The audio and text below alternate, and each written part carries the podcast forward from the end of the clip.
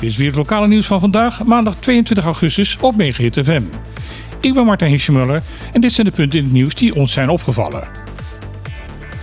In Castecuido, het verzorgingshuis van Fundación Mariedal, is afgelopen week een deel van de bewoners geïsoleerd van de rest van de inrichting. Dit blijkt uit een persbericht van Mariedal. In het persbericht wordt gemeld dat er 28 bewoners en 4 medewerkers van de instelling besmet is geraakt met het COVID-virus. Ook is er afgelopen week een bewoner aan het virus overleden. In onbevestigde berichten die rondcirculeren, onder andere op social media, wordt gezegd dat het aantal besmettingen ondertussen al flink is opgelopen. In verband met de hogere besmettingsgraad is Mariedal afgelopen week gedwongen geweest om niet spoedeisende operaties voorlopig uit te stellen. Fundación Mariedal benadrukt in haar bericht dat vaccineren tegen COVID nog steeds belangrijk is, omdat daardoor de gevolgen van de besmetting veel minder ernstig zijn.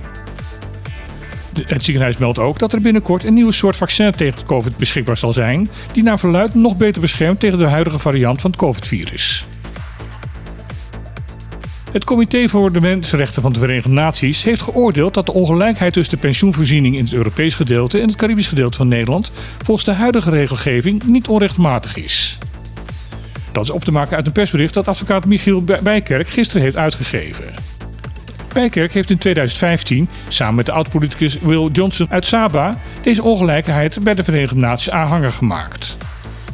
Zeven jaar later komt het comité nu tot de conclusie dat wettelijk gezien de Nederlandse staat een uitzondering mag maken op de gelijkheidsprincipe als het gaat om de BES-eilanden. Dit komt omdat een aantal jaren geleden een artikel aan de Nederlandse grondwet is toegevoegd waarin deze ongelijkheid tussen de verschillende delen van Nederland wettelijk is vastgelegd. De commissie was niet unaniem in haar oordeel. Een van de leden vond dat het onterecht was dat onder het voorwendsel van redelijkheid deze ongelijkheid kan blijven voortduren. Advocaat Bijkerk roept iedereen nu op het initiatief van de consumentenorganisatie Uncambon te steunen. Die heeft aangekondigd een rechtszaak aan te spannen tegen de Nederlandse staat over hetzelfde onderwerp. Het komt door Nederland. Dat is een korte reactie van het web op een artikel dat afgelopen zaterdag in het Antilliaans Dagblad is verschenen.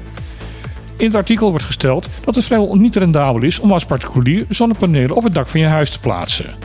Dit komt vooral omdat de zogenaamde teruglevertarieven van de elektriciteit aan het web zodanig laag zijn dat extra kosten van de plaats van de zonnepanelen niet terugverdiend kan worden. Zelfs extra investeren in batterijen voor de opslag van elektriciteit en dan helemaal geen gebruik meer maken van de dienst van het web brengt geen soelaas. Dit komt omdat het web je verplicht bij het opzeggen van je contract nog 5 jaar de vastrechtkosten van het netwerk van het web te blijven betalen. Vandaag meldt het web in het AD dat deze regels zijn ingesteld omdat dit van Nederland moest. Het bedrijf voert daarbij aan dat het teruglevertarief maar 5 cent bedraagt omdat de kosten gemaakt moeten worden door het web om de aangeleverde elektriciteit te kunnen ontvangen.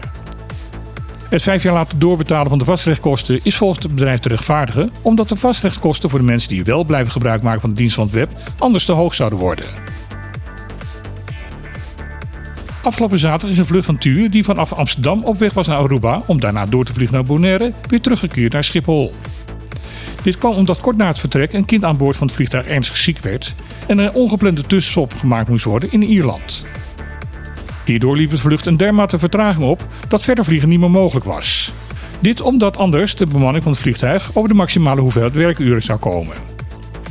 Bij terugkeer in Amsterdam zijn de passagiers van de vlucht OR383 ondergebracht in hotels. Dit was ook noodzakelijk voor de reizigers die op Aruba en Bonaire stonden te wachten op een vlucht naar Amsterdam.